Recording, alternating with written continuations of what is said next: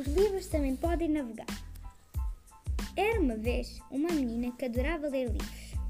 Tudo o que ela falava vinha dos livros que ela lia. Até que no seu décimo aniversário, os pais ofereceram-lhe um computador. Desde esse dia, tudo o que ela aprendia era no computador.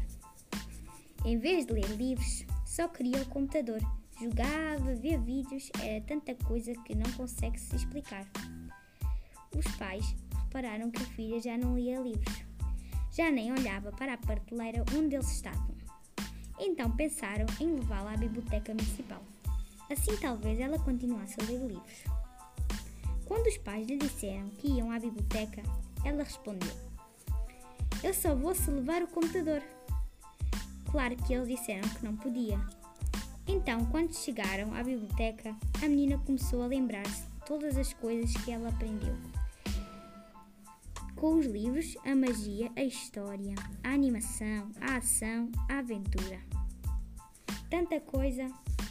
Desde esse dia, ela percebeu que não é só nos computadores que podemos navegar. Também podemos navegar nos livros, com a nossa imaginação. Joana Tavares, quarto B, Agrupamento de Escolas de Ponte de Sor.